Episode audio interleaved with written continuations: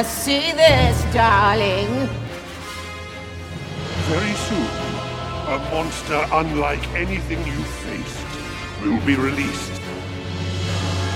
Well, you keep saying that you're gonna be careful each time, and here we go again. You can't keep counting on me to save you. You're what? The monster's friend?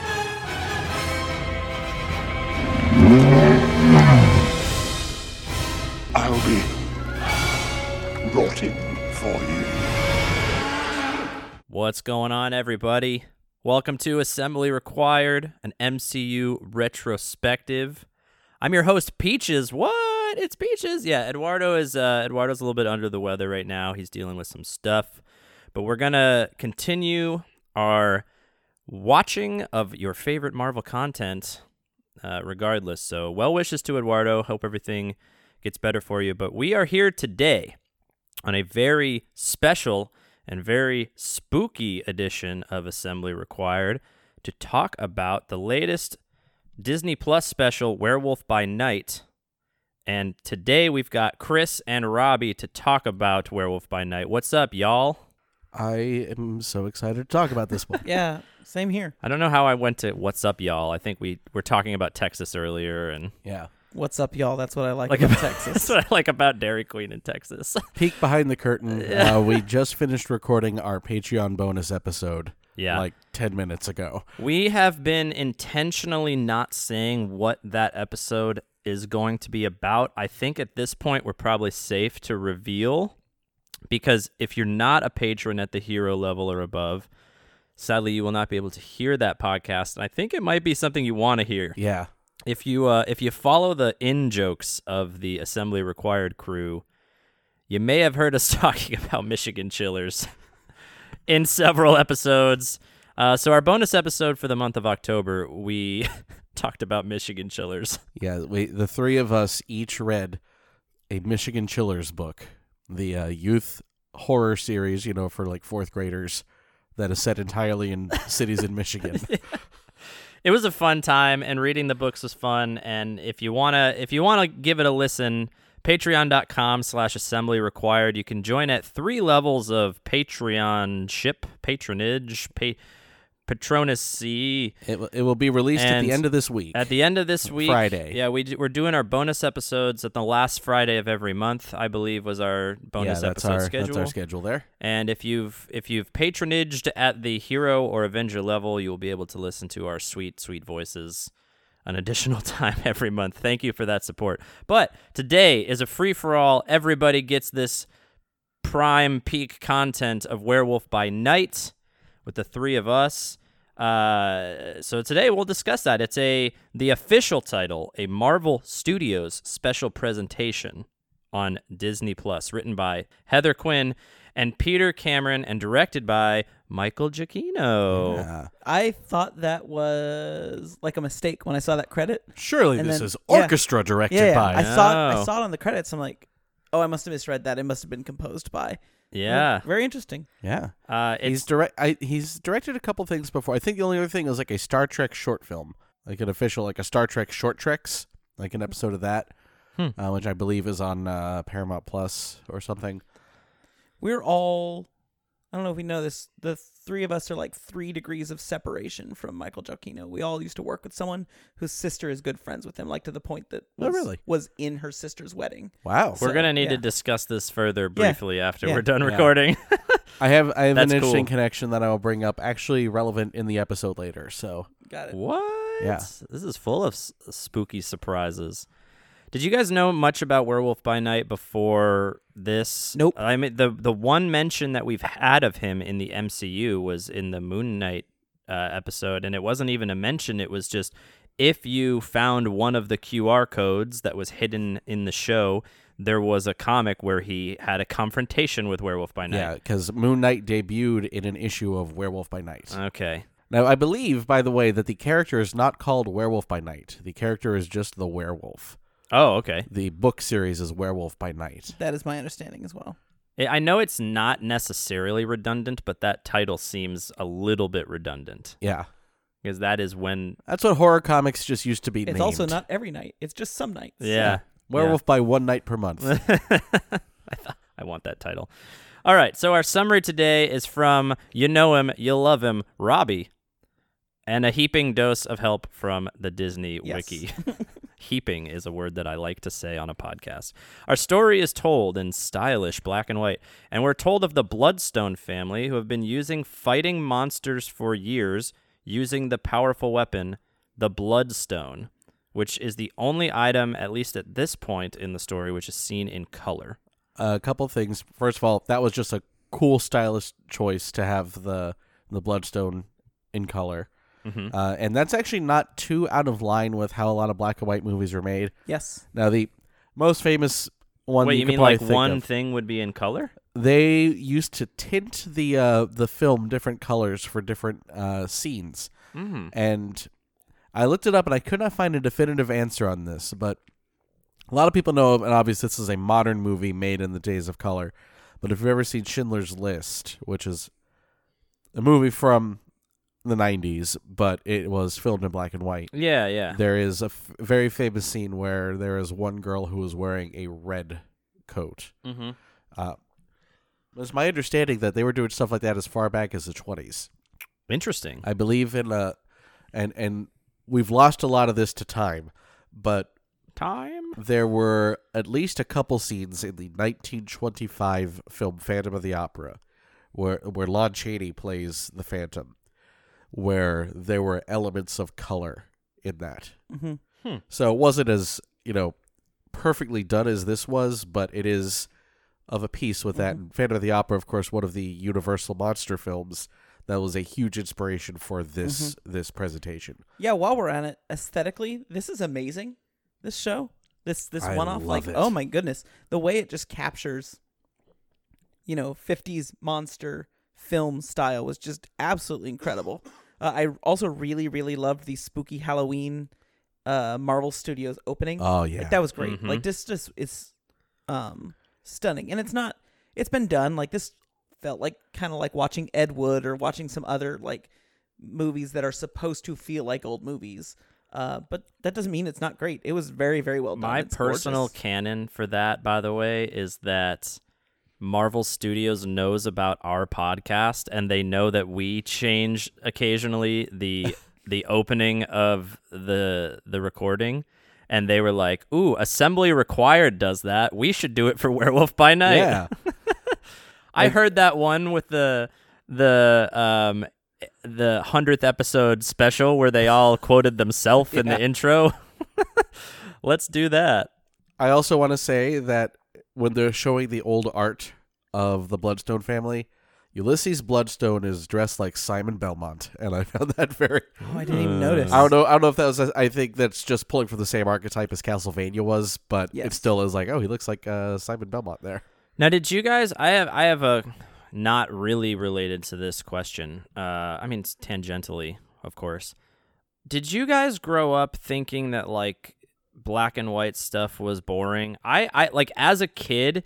If a show was in black and white, I immediately had no interest in it. There was I'd- something about things being in color that I would watch them, but like I don't know, I Love Lucy would be on in the background, other things in black and white because I don't remember a lot of the titles, and I immediately had no interest in watching them. I did not, but my wife feels that way and I've never been able to understand it. I don't get it either. Yeah, I, I don't think I ever had that issue. If I did, I definitely got over it at some point. Okay, mm-hmm. yeah, something about anything in black and white, I just immediately was uninterested, and I must have grown out of that at some point because I had no issue watching Werewolf by Night, and I liked the black and white uh, issue uh, episodes of WandaVision.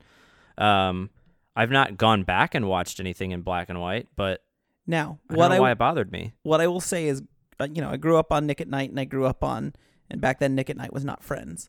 I grew up on, on Nick at Night, and I grew up on old movies.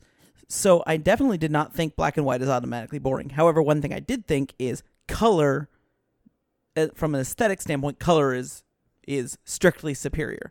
And Sure. it was not until I was an adult that I that I started to get that you know black and white in and of itself can be you know beautiful and important and aesthetically pleasing and That's why I am personally not in favor of colorizing black and white stuff because yes it even if it black and white was yes if it was some movies they made the choice to film in black and white, like Psycho. Color was already around.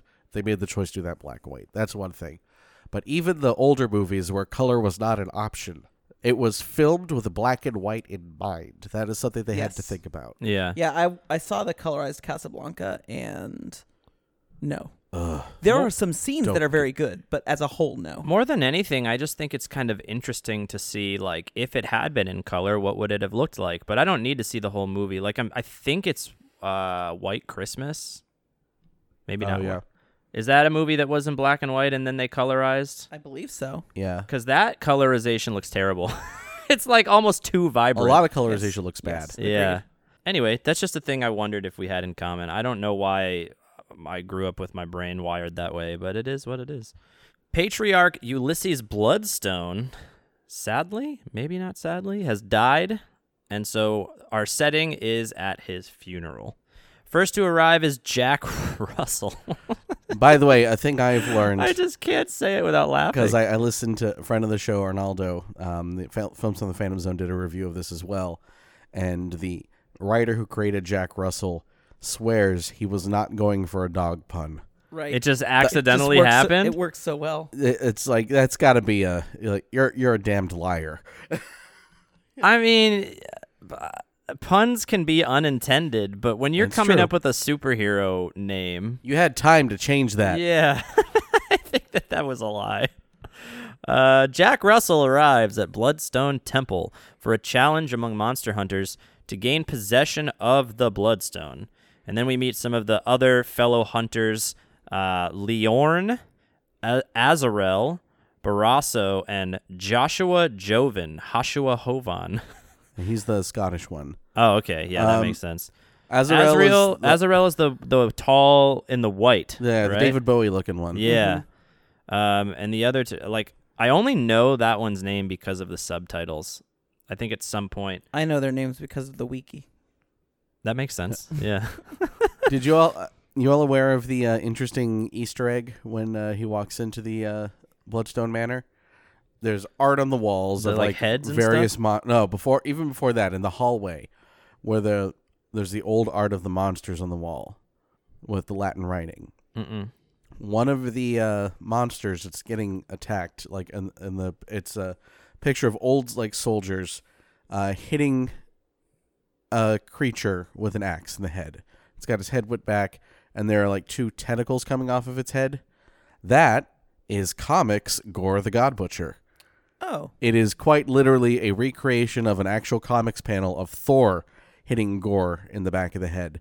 Um, but it's He like did the, go for the head. it's the comics accurate version of Gorr, not the one that we will be talking about in our next episode. Interesting. Uh, that was an interesting. Uh, That's pretty cool. there. Later, Ulysses' daughter, Ulysses's Ulysses's daughter, Elsa Bloodstone arrives, and her mother Verussa condescends her for not continuing the monster hunting tradition. What a N- not that it old lady. necessarily matters, but stepmother. Stepmother. Okay, yeah, stepmother Verussa. Also, you guys, whatever points that you have written down in here, just feel free to interrupt me because Yeah. I don't know if I don't know if you interrupted inside of the the writing here. I didn't. Okay, so yeah, feel free to just do that. The corpse turned puppet for Ulysses Bloodstone. That was creepy as fuck. You I guys died ever the- watch I- Dead Silence? This killed me. The, the, the corpse so puppet good. just absolutely killed me. Like that it existed or that it was making It was jokes? it was just presented so, and I'm squeamish, but I guess that was black and white. No, it was just presented so hilariously, like with a little wind up thing. Have you seen Dead Silence? No, Have you seen it? I have not. No. It is uh it's a horror movie from like I think 2007 or something. And the premise, it's actually like for a while it was one of my favorites because it was so adequately creepy. The premise is that the ghost of some like dead ventriloquist was haunting you and as long as you didn't scream, she couldn't kill you, but if you made any noise when she interacted with you, she would murder you. But the uh the ventriloquist thing comes into play because she ends up turning characters into puppets, like human puppets. Uh, so that's kind of the vibe that I had here. Um, corpse turned puppet Ulysses Bloodstone explains that the others would have to defeat a monster in order to obtain the Bloodstone. The Bloodstone will be attached to the monster, which will also weaken it. Barasso claims that Elsa doesn't belong here, but Verussa explains that she will have no special treatment. So Barasso must be the first one that she fights that like has the like hand Oh, the crossbow thing. Yeah. Okay. So that that must be Barasso cuz I'm sure he, he- I I remember him being the condescending one. Uh, mm, according No? Did to I remember it this, wrong? Barasso dies in the fight at the end. Oh, okay. So I'm thinking of the uh, the wrong guy. Okay. Yeah, I think Barasso might be discount uh, Blade. yes. Okay, okay. The challenge commences in a large outdoor maze. It's funny that the one guy looks like David Bowie and then they go into a labyrinth. Um, I would like to point out, by the way, when they they lead Jack into this maze, they have the flaming tuba, which is the Mhm. greatest thing ever. the person playing that tuba is David Silverman, uh, who is best known as an animator who has directed several episodes of The Simpsons, including the Simpsons movie. Oh, that's cool. He also plays a flaming tuba. He's friends with Michael Giacchino. Wait, he actually plays a flaming That's tuba? a thing he does. Interesting. He's, uh, I believe, at Tubatron on Twitter. Um, and he's played his flaming tuba at things, but he's still like a, a Simpsons director.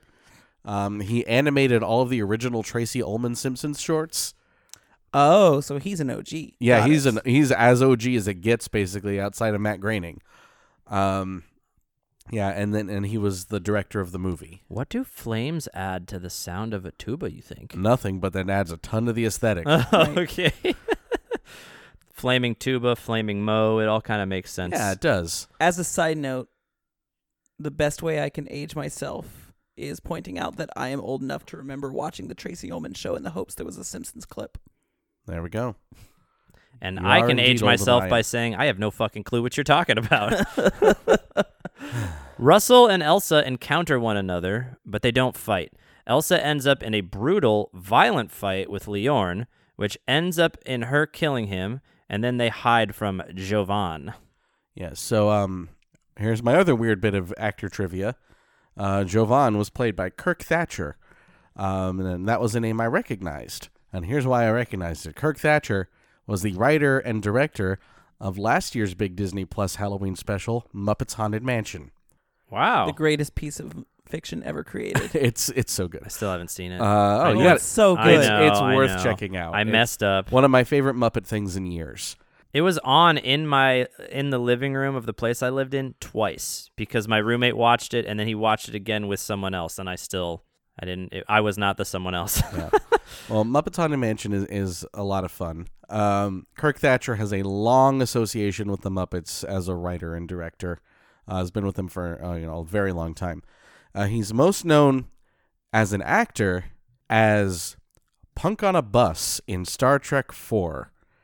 Uh, there is a scene in Star Trek Four. That's the one where they go back in time, uh, where he's he's a punk and he's listening know to this. music very loudly. He's on a bus. Yeah, and uh, Captain Kirk asks him to turn it down, and he refuses to turn it down. He turns it up, in fact. So Mr. Spock stands up and uh, does the Vulcan nerve pinch, which knocks him out, and he falls forward, and it turns the music off, and everyone on the bus claps. and then he got brought back for a similar character in like something else. He reprised Captain- his role in Picard, I believe, Okay, got it. I think he was As also. Punk on the bus. somehow, which is weird because he's a ni- he. he I think he was in Captain Marvel too. On, I think I might he? be imagining that on the bus. I might be imagining. Oh, that's that. funny. I'll look, I'll look We can that keep up going, quick, but keep going. That is funny. Uh, Jack Russell makes his way to the monster. He's looking for the giant-sized man thing. Russell is glad to see his friend Thank you for fitting that in there. And plans on helping him es- escape, which was his reason for attending. So this is where I'm going to talk because, oh my god! a- And I knew, a- and we've talked about this off the podcast. I knew that Giant Sized Man thing was going to be in this, so I was excited. Seeing him was so cool. Um, I wish I did not know he was in this because it would have been a really cool reveal. First off, it's great that Giant Sized Man thing is now a part of the MCU. also, it's he looks fantastic. They did him with stop motion instead of CG. Um, Really? Yes. hmm Well, Go ahead. it's some CG. They actually it wasn't stop motion. They built a li- a life size top half animatronic suit. Huh. Like Jurassic Park. Yeah, so like there was a guy on set who was wearing this thing around, and it. My understanding is that it was animatronic, so it had some animation. I believe they did go in and enhance some of it with CGI. like I do not. Park. I do not know where the CGI starts and the animatronic ends, and vice versa. Probably around the time when he puts his hand on someone and they ex- they burn. Oh yeah, I Yeah, mean, there's a lot of that, but I mean, like for the face facial stuff. Oh okay, yeah. I, I watching it, the final scene in color, it looked like it was an animatronic, but that very well could just be them animating it to look like an animatronic. Mm-hmm. sure. Just like how some people will show a clip of Baby Yoda and be like, "See, this is why you should use puppets," and it turns out, wait, this scene is actually entirely computer animated because they are matching the style of the physical prop. Right. Which is a lesson we learned from, like I just said, Jurassic Park. And it's amazing to me. It's amazing to me that all these years later we kind of forget like why Jurassic Park works, but that's fine. It's 'cause it Jurassic Park had plenty of CG, but what they did was, okay, we're gonna make this CG look like this animatronic, and it it works. Also, we're gonna do it in the dark and in the rain, and It's as long as long as you keep it looking consistent. right, That I think that's the important thing. right. What hurts CG is that they don't have a like an anchor point that feels Yeah. real to start with. It's like how Yoda in the prequels is computer animated and looks very different from puppet Yoda in Mhm. Empire Strikes Back and Last Jedi, but the CGI Grogu looks like the puppet Grogu. Right. So, giant sized man thing for our readers who, um, you know, were wondering what the hell is that? Uh, he was a Marvel character from before a lot of our Marvel heroes. He was created by Stan Lee. Um, he was uh, on in Savage Tales uh, issue number one. And long story short, um, he was a young biochemist named Ted Sallis from Nebraska. I was working in the Everglades um, on just testing some stuff. I don't really know what he was testing. Um, oh, I think it was the super soldier serum. I think. Some human That would size, make some giant sized things. Yep, super soldier serum. He was trying to create the super soldier serum. like so many Marvel characters. Yes. By the way, he his work was later copied by Curt Connors in trying to uh, regenerate his arm, and that Ah, Yeah. went wrong. So uh, basically, his experimentation goes wrong. Blah blah blah blah blah, and he combines with the Everglades to become a swamp monster. combines with the Everglades. now, this sounds really familiar, right? Yes, I, I Okay. Please go there. But this is very interesting. So we have Man Thing, created by the swamp, becomes a swamp monster. We also have in the DC universe Swamp Thing, Swamp Thing. created by the swamp, becomes a swamp superhero monster. Um, swamp Thing is obviously way more famous, uh, but M- Man Thing was first at the same, but roughly at the same time, by the same people, by coincidence, which sounds. Gerry sounds Conway. yes sounds absolutely insane. Um, yes, Gerry Conway. This uh, wasn't a copy of the other one. no, no. Well, here's where it gets interesting. this is actually extremely interesting. Okay, I'll shut up. So no, you're good. Um, so Gerry Conway uh helped with working on the plot for one of the runs for um Man Thing. Uh, also a writer named uh I think it's Len Wein. Len Wein, yes. Yes, Len Wein also helped work on a run for Man Thing. Between those runs, Len Wein worked on a run or created Swamp Thing for DC. Even crazier, Wein and Conway were roommates. They were roommates. Yes. Oh my God, they were roommates. yes. so, but a Vine reference talking about swamp and man thing. Yeah. both of them ended up annoyed when they realized, wait a second, what's going on here? We- they contend it was a coincidence, probably influenced by being roommates, but they were not actually directly copying each other. Wein was not copying Conway, even though we have, and I believe Swamp Thing's from the Everglades too, right? I think so. So, we yeah. have Swamp Thing and Man Thing in the competing comic book um, companies uh, from roommates created at roughly the same time. One who did runs for both of them within a year of of each other, and we just kind of let that happen. There allegedly there was some internal discussion at Marvel about should we take legal action, Mm-hmm. Yes. and they decided not to. yes, Interesting. uh, we figured it was an accident. Gerry was rooming with Len at the time and tried to talk him into changing Swamp Thing's origin.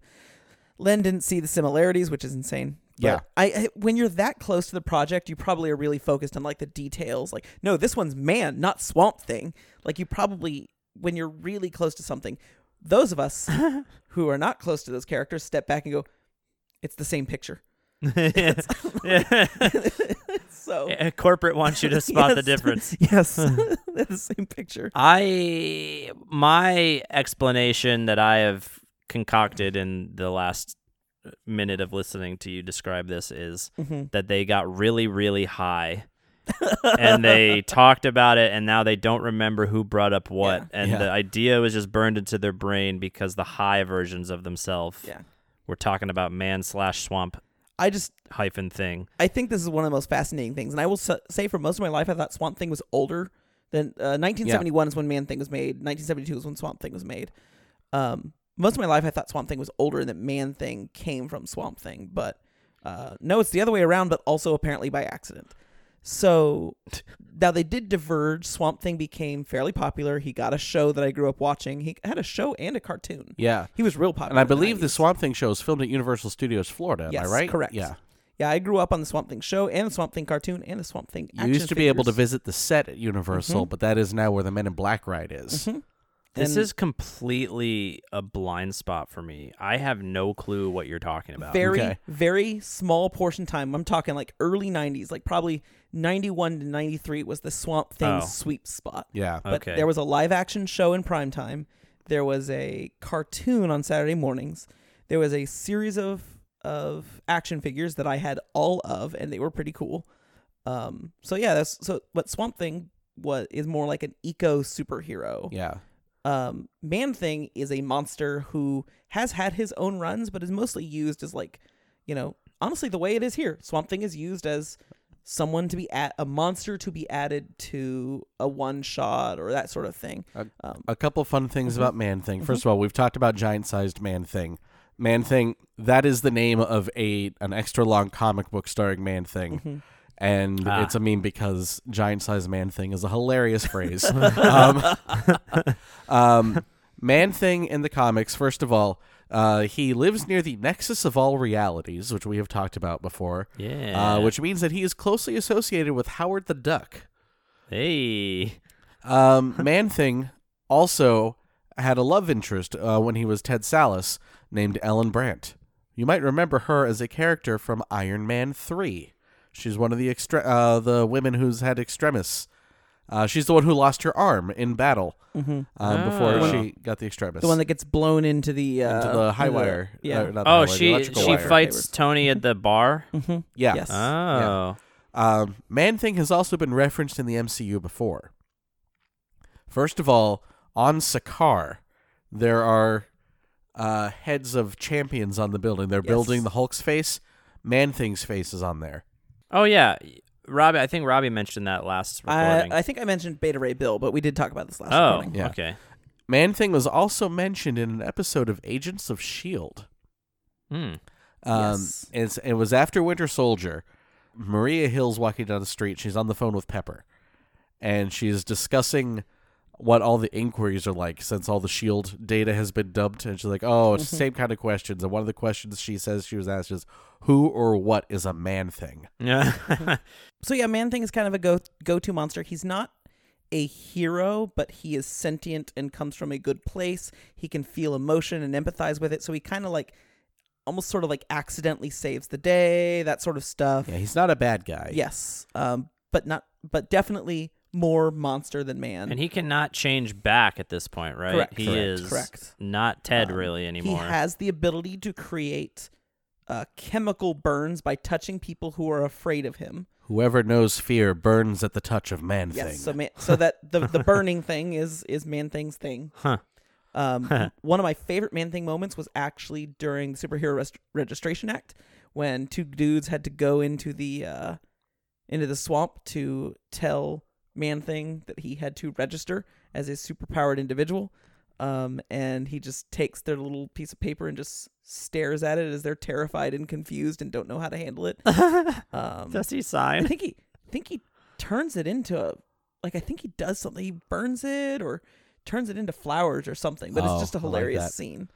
Um. So yeah, that's Man Thing. Uh, also, while we're at it, we're introducing the Bloodstones to the MCU. yeah, Ulysses Bloodstone was a sort of a B or maybe even C list uh, Marvel hero from also kind of this time. A, a a monster hunter who had a uh, a bloodstone embedded in his chest that gave him superhuman abilities and and uh, the ability to suss out monsters and heal himself. And in 2000, they kind of gave his whole power set to his daughter Elsa, um, and she's been kind of a B list Marvel hero since then. She shows up in the video games sometimes. Um, kind of a simple. There's not that much to talk about. She's just she has superpowers and hunts monsters with guns. But It's cool. yeah, it's pretty cool. So it's cool seeing them added to the MCU. But I was real, real excited about Man Thing. I have two more quick Yes. man thing things. One, there was a 2005 sci-fi original movie about Man Thing. Yes. I've heard it's very bad. Yes, You I've said seen. sci-fi original movie, so I have Yeah. seen clips of it, but I've never watched the whole thing. And the other and I th- think it was from the time when like people were making Marvel properties just to kind of hold on to the yeah, the rights. yeah. And the other thing is that in the comics, Man Thing budded, and there was an offspring, a very small version of Man Thing called Boy Thing. Boy Thing is now partners with Blade. He rides around on Blade's shoulder, and he can provide an infinite supply of wooden stakes Oh for my Blade to kill vampires with. that's amazing. that's hilarious. Mm-hmm. I fucking when Blade shows up in the MCU, uh, that is what I want. That's the version Yeah. I want. I have a lot of things I'll be talking Bro, about later. that's like the episode. Mandalorian with a vampire vampire hunter and a little wooden stake factory on his shoulders. Like, how great would that be? I desperately want that. I don't want Blade to start that way, but I want him to get there. Yeah. Yeah. All right, so where were we here? Uh, blah blah blah. We're gonna try to help the man, giant-sized man thing escape, uh, which was Jack Russell's reason for attending. I Uh, thought that was a great twist, by the way, that they were pals. Yes. Azarel s- will, then finds them, so Russell runs away into a room and closes the door. Elsa, who was also inside, kind of tending to her wounds from the previous fight, tells him not to close it, but Russell doesn't hear. When he closes the door, they realize they're locked in. Russell reveals his plan to rescue Man Thing to Elsa. They talk for a while in the room, which is an indoor graveyard. Uh, it's like a mausoleum, right?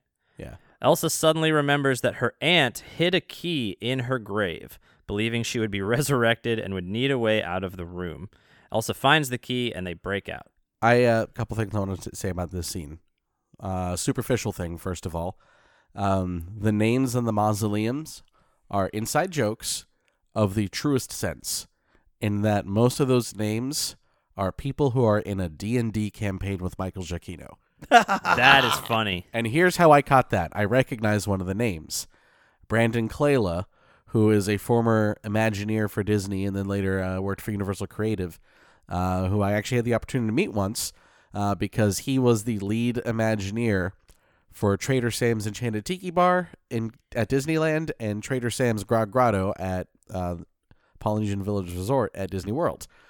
Um, so he um, his thing is kind of he's uh not just a set decorator, but that's like a lot of the skills that he uses. Like he's great at finding or manufacturing props uh, to like flesh out worlds.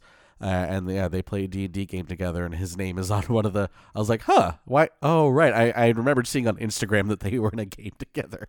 That's Uh, crazy. So that uh, so Michael Giacchino did confirm that yeah, all those people um, on those names are people that are part of his D and D campaign. D and D and Elsa's great aunt. Yes, yeah. and the other thing about the scene that I want to uh, just briefly touch on is uh, they have a very interesting conversation there where they're talking about their families. You know, Elsa clearly doesn't have a lot of love for her family, Mhm. and it is heavily implied throughout this episode that, or this episode, this special, that Jack has a complicated relationship with his family and his ancestors as well.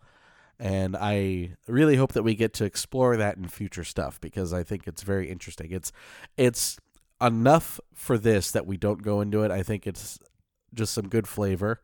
Yeah. Um, but it is a story that I hope we get to hear someday. I think I saw. I think I remember seeing a TikTok from Sir Superhero where he is explaining that character and that the version of Jack Russell that we got in this special is a combination of two Werewolf by Night characters. It's like Jack Russell and some other person that ends up being the werewolf. It's and like Jake Gomez or something like yeah, that. Yeah, something like that. And one of them is more of like a like a tribe of werewolves, like a thing. skinwalker kind of. Yeah, and the other one's the original character. So maybe maybe it will come into play.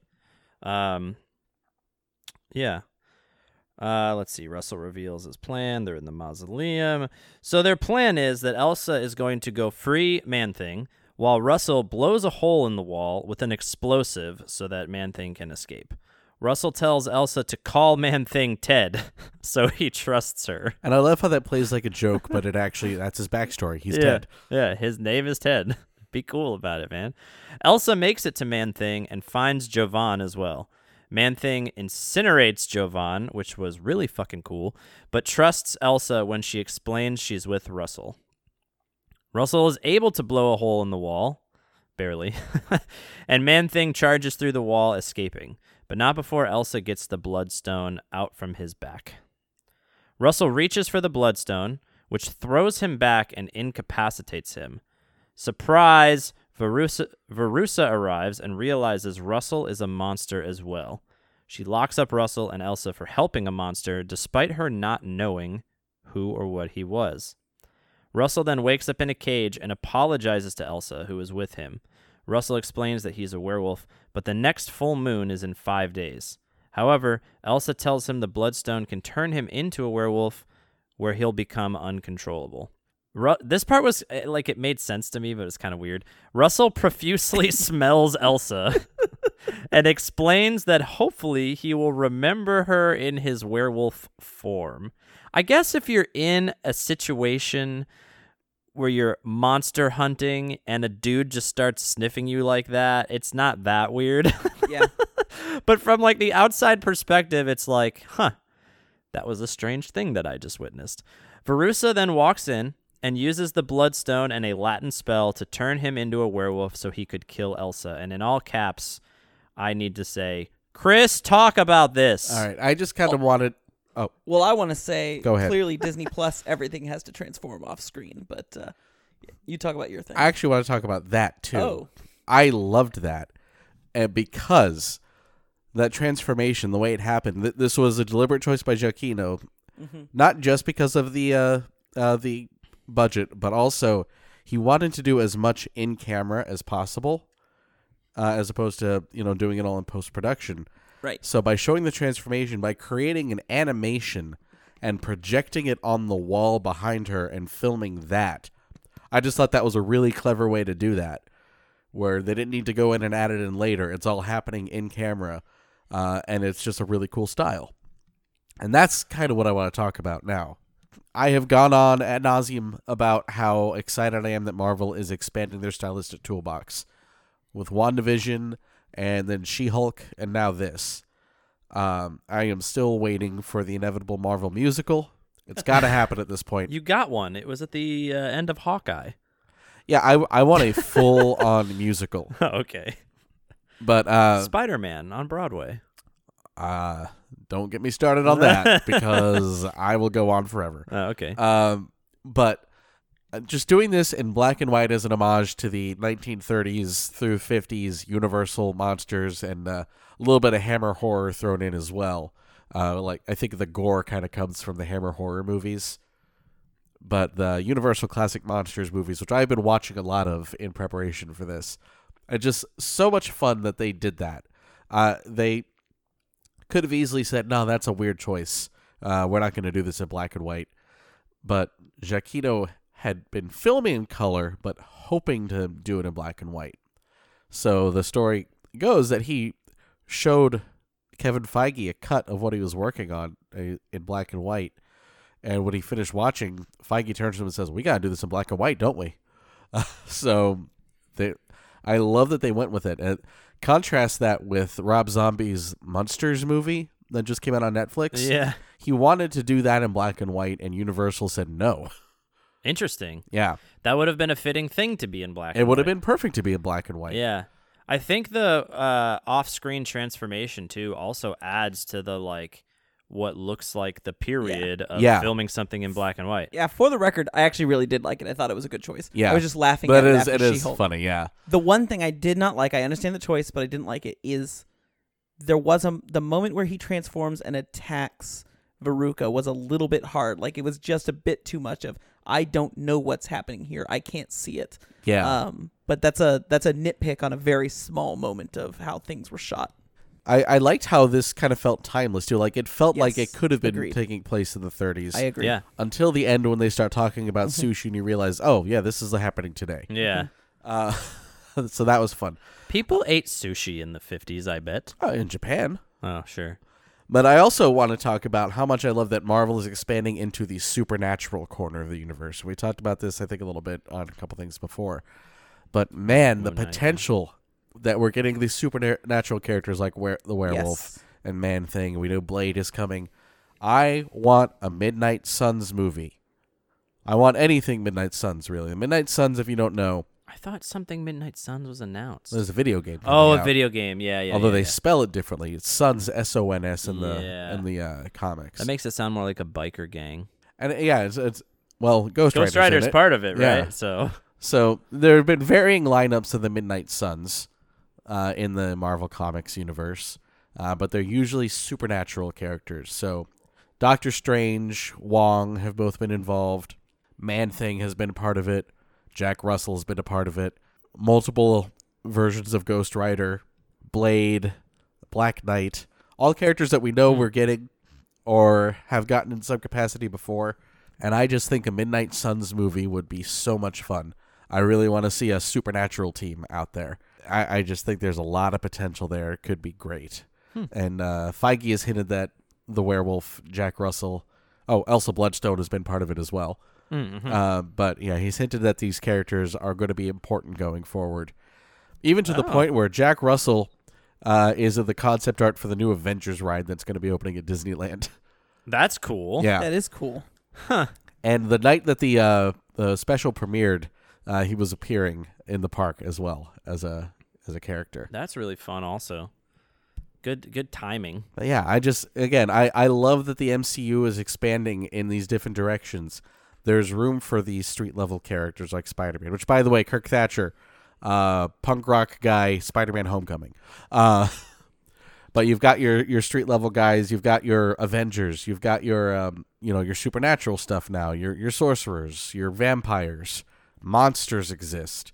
Uh, we're getting Namor soon. You know, there's just so many cool different things going on in the MCU and that's I want a broad MCU with all these different things where there's room for all these kinds of stories, all these genres um, that can commingle as necessary. You don't want another. You don't think everything, every single thing, should just be another Tony and Steve story? I guess not. Oh, okay. the toxic fan people of the Marvel base disagree with you. We're not. We're not those people. Nope.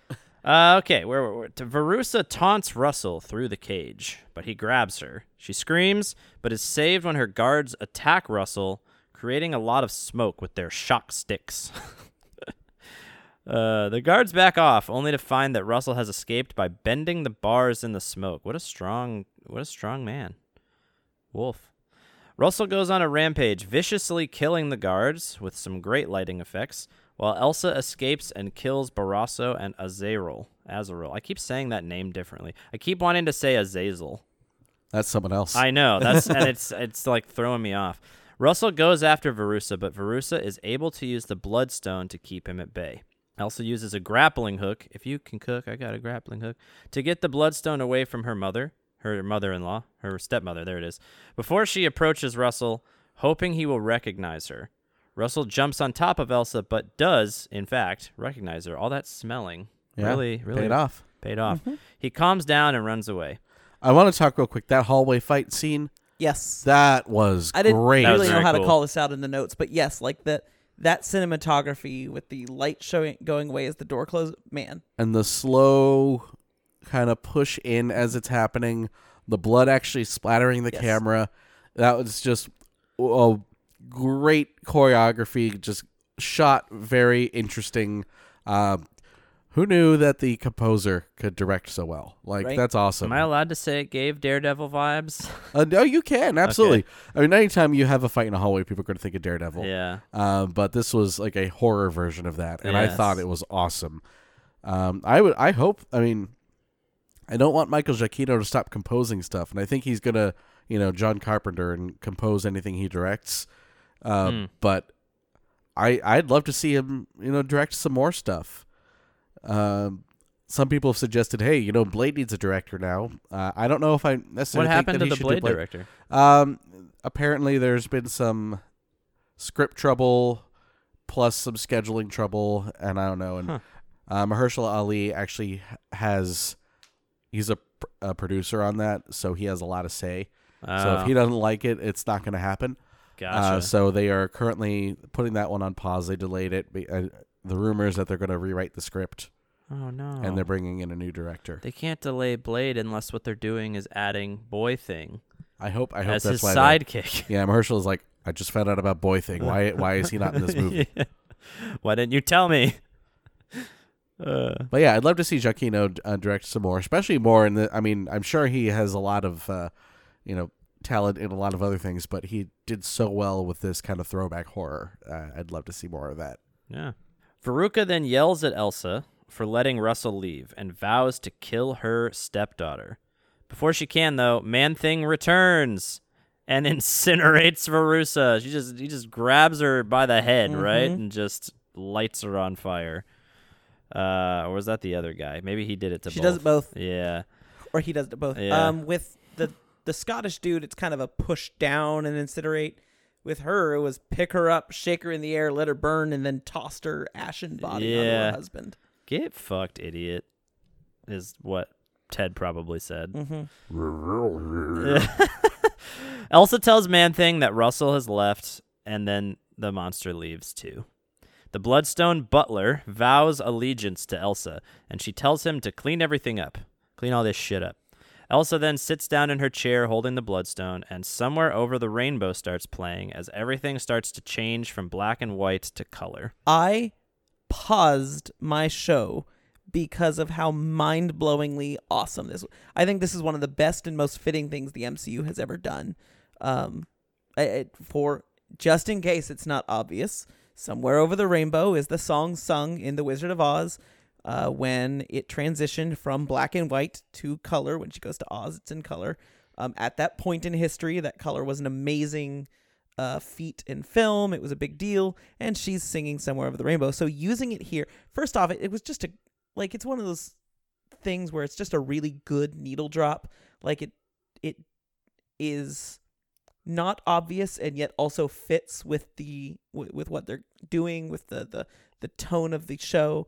But then also the way it it's just that great callback. We're having this movie that is or this one shot, this TV television special Special presentation. that in a lot of ways is an homage to old film, and then they end it with the homage to old film Yeah. and having everything slowly transition into color with somewhere over the rainbow. It was just an absolute chef's kiss. I think that was one of the great and now realizing that Giacchino was directing it really makes sense that the uh, you know one of the greatest composers in film history thought of a great use of one of the greatest scores in film history for his Yeah. his television special.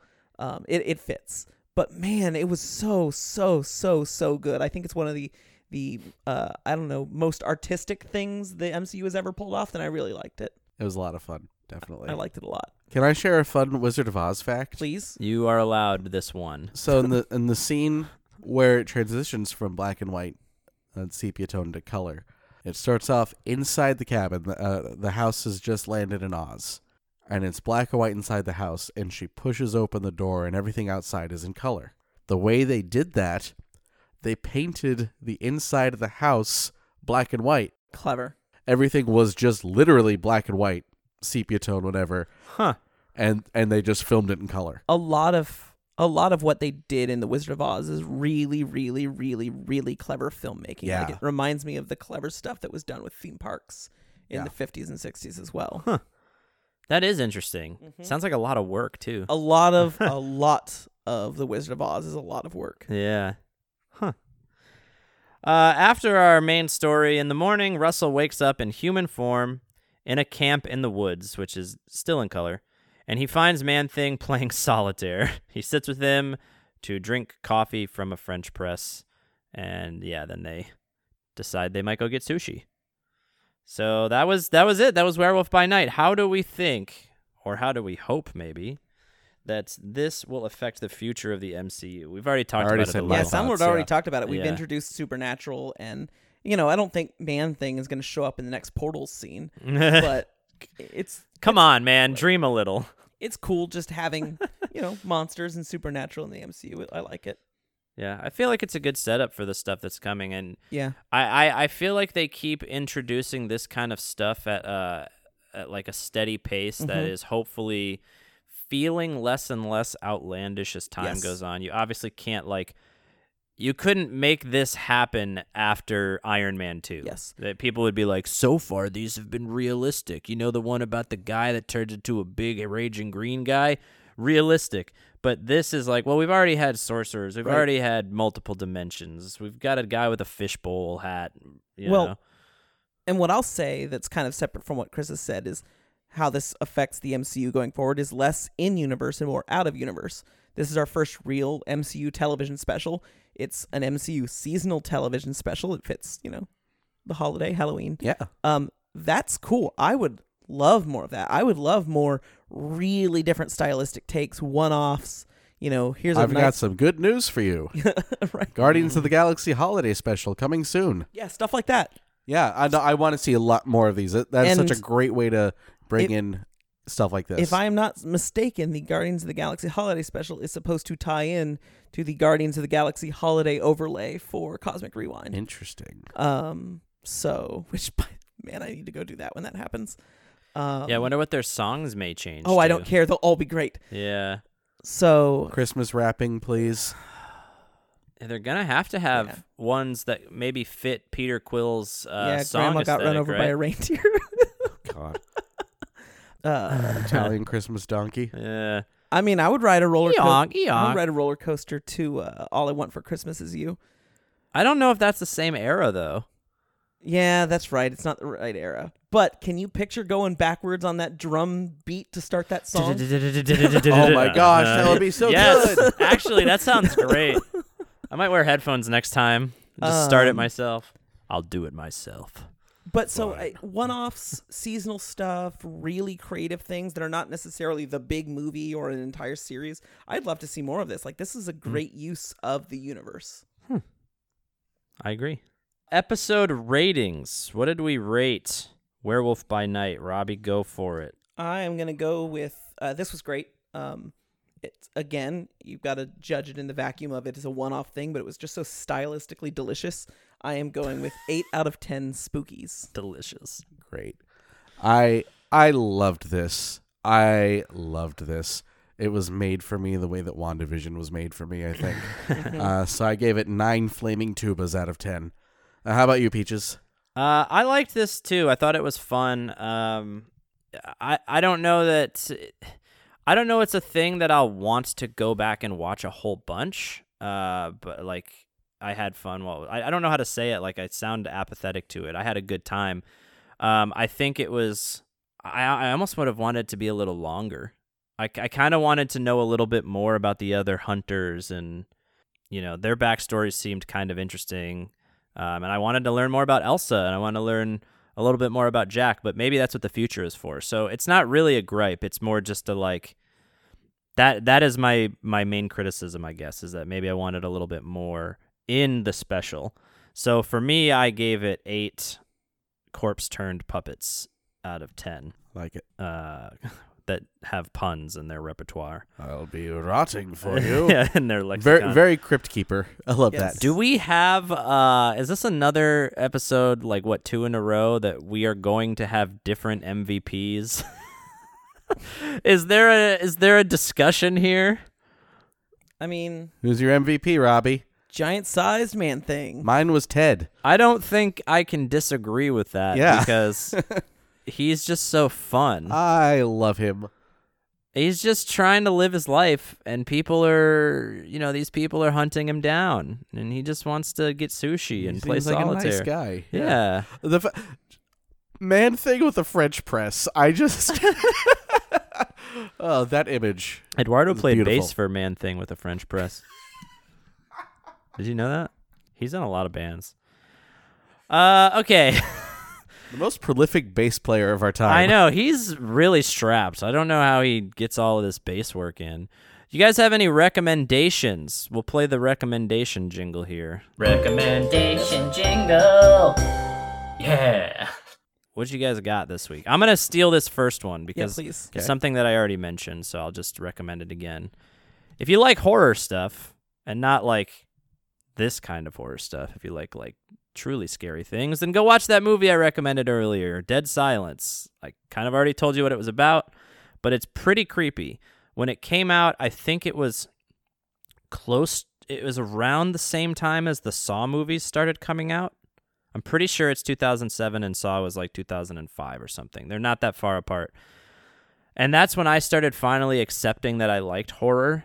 So for me when I watched Dead Silence, it was pretty it was pretty scary to me, but it didn't like break the threshold that The Ring broke when it absolutely ruined me. So I liked it a lot. Um, it's very very creepy. There's some good jump scares in it. Uh, I guess I shouldn't say this so definitively because I haven't watched it in a long time, so I don't know exactly how it holds up, but I remember liking it, so I'm to recommend it. Uh, and that is kind of in theme with spooky season and spooky discussion. So, I got two quick recommendations. Um, one is if you really like sports, yes, food. if you really really like um holiday one-offs, then definitely I would recommend the Venture Brothers, as the Venture Brothers has two holiday specials: a Krampus themed Christmas holiday special and a zombie themed Halloween special. that is a sell, actually. Krampus is Yes, both are top fantastic. tier. Um, so definitely watch the Venture Brothers. Um, the other thing I'm going to recommend that you do with your upcoming time over the next, you know, couple weeks or so is you should uh, register if you need to, and then actually go out and vote. Yeah. That's a good recommendation. Yes, voting matters. It is your civic responsibility. And here's the deal: every baby boomer votes. I promise you. Uh, pretty much every Gen Xer votes. So if you have any uh, disagreement with them, well, no one cares if you don't vote. Uh, so you need to go vote if you want your voice to be heard. Um, I'm not really going to get into it, other than the fact that you should vote. It is um, That's the best recommendation Yes. If so you are far. if your voting is being restricted, totally understood. Other than that, if you're just not voting because you don't feel like it, uh, you are essentially sacrificing any right to complain about not liking the outcome. So go vote. Also on top of that like i know we're asking a lot here but like look into the candidates before you vote too Yes. don't just go out there and check boxes don't do what one of my friends does when they when they join a fantasy draft and they look at the photos of the player and they pick the hottest one go research the candidates Yes. so that you know Right. what people you're trying to put in positions of power And do your research and do your research on ballot initiatives and what they mean. Uh, it is an off cycle, so I know that I know that some of us we just want to vote when there's a presidential election. But Congress matters, the Senate matters, ballot initiatives matter, governors matter. There are extremely important governor races this year. Uh, so just make sure you're voting. Um, you don't have to vote the same way as me. That's not what I mean. I just mean that you need to participate in civics if you want to have an opinion on civics. mm-hmm. I have to follow that. yeah good good luck I'm gonna. It's October, so for my final spooky recommendation, i recommend spooky voting I should have gone last. yeah, I know. I, vote in a costume you should.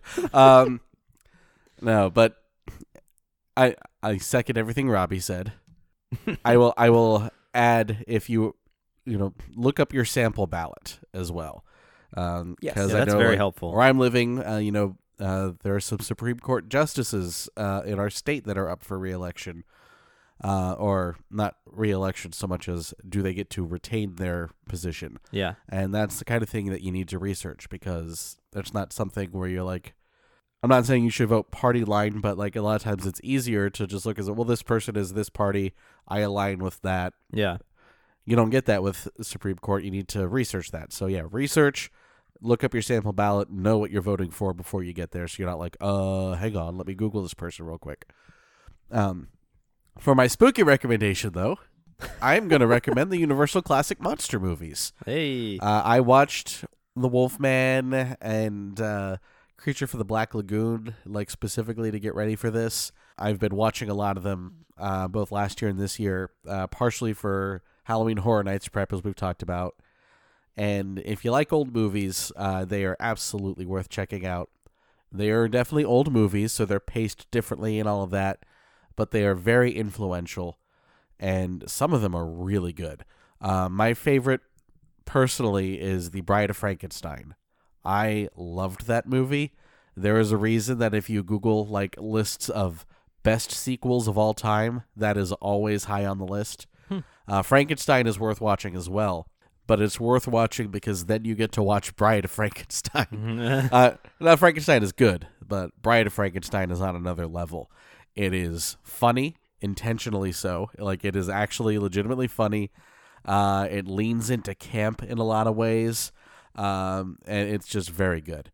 Uh, Invisible Man is another one that I really enjoyed. Claude Rains, his performance in that, he plays the Invisible Man, the titular Invisible Man Titular. And uh, Mark Hamill has cited that performance as an influence on his Joker. Very obvious when you watch the movie. Like he's laughing and he's like, "Oh, you're crazy to know who I am." You know, he's like, like very like he talks like the Joker. It's great. Um, those those are very good. Wolfman is worth watching just because of what it's done for the genre. Dracula as well.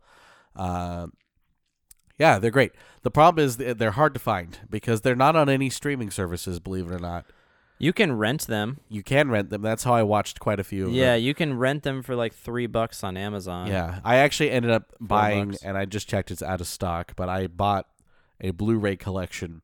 It's a 30 movie co- a collection from like the 1920s through the 1950s of all the Universal monster movies.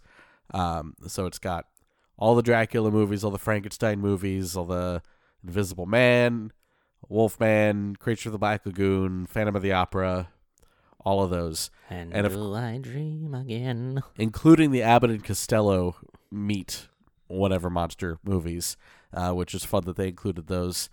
Um, you know, that was one of the first cinematic universes, if you think about it. So, because they would do the mashup movies. The. MCU. yeah, the Monster Cinematic Universe. There's so many MCUs. Another option, by the way, this is what we did for Dracula and the Frankenstein movies, or at least one of them. Uh, we checked those out from our local library. Nerds. Fucking nerds. You should get a library card. Having fun isn't hard when you have a library card, and it is a. it's great. Support your local library; they deserve it, and uh, it is a great way to find some movies that you might not be able to find otherwise. Movies, books, and it even opens up uh, the possibility there are apps that partner with your local library where you could get stuff uh, through the app as well. Uh, you, you can you can find out that information when you get your library card, but it's a great it's a great resource. So I, I recommend that as well. Well, I think that about does it for this episode of Assembly Required, an MCU retrospective. Thanks for joining us for our spooky uh Halloween special episode and we'll probably have more of these in the future. As as like Chris said earlier we've got uh the Guardians holiday special and then you know pending TBD in the future for maybe more of these. As always you can support us on Patreon patreon.com slash assembly required. Uh, and as another reminder we also just uh, just released slash are getting ready to release our bonus episode for the hero and avenger level patrons. On our patreon we talked about michigan chillers. We said at the beginning but if you want to hear us just ramble on and have a good time talking about those uh, hero and avengers levels we'll get to listen to those exclusive podcasts. Avengers level patrons as always we thank you. Brian riley adrian and michael thank you so much for that extra level of support. If you want to email the show, assemblyrequiredcast at gmail.com. Do you have thoughts about Werewolf by Night? Did we get something completely wrong? What do you want to tell us about voting? That you're voting? Email us and tell us that you're voting and that you've researched your parties. this is the most important takeaway from this episode at this point. It's not not even a joke. You can also find some of us on Twitter. ABCD Eduardo 1 for Eduardo, PhilKid3 for Robbie. I'm over on Twitch at twitch.tv slash peaches. If you like games also. And that's that's about it. That's all she wrote. So uh We have a new patron to shout out. we as have a new patron to shout out. That's oh, true. that's right. Yeah, and I am looking for your name, and I Oh, apologize. I, I'm shit. pulling this up. Chip, Chip. thank you, Chip, for uh, for joining us. Yes, thank you, Chip. Welcome. Ooh, at the hero level. Sorry about the lost. Yeah. Oregon. Look at that. Enjoy, enjoy your uh, enjoy your, your your new episodes. Yeah. Well, that really actually does fully do it for us now. So, as Eduardo would say, we love you 3000. Bye, everybody. Excelsior. The hunt decides.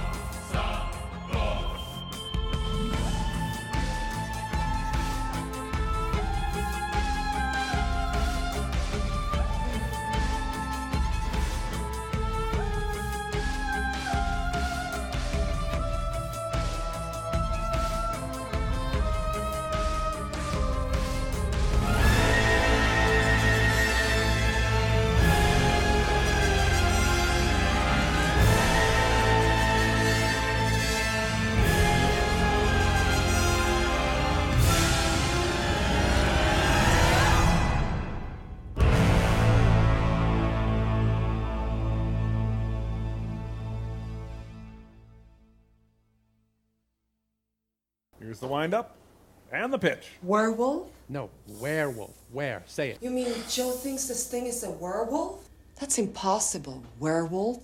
Paul, you was a werewolf.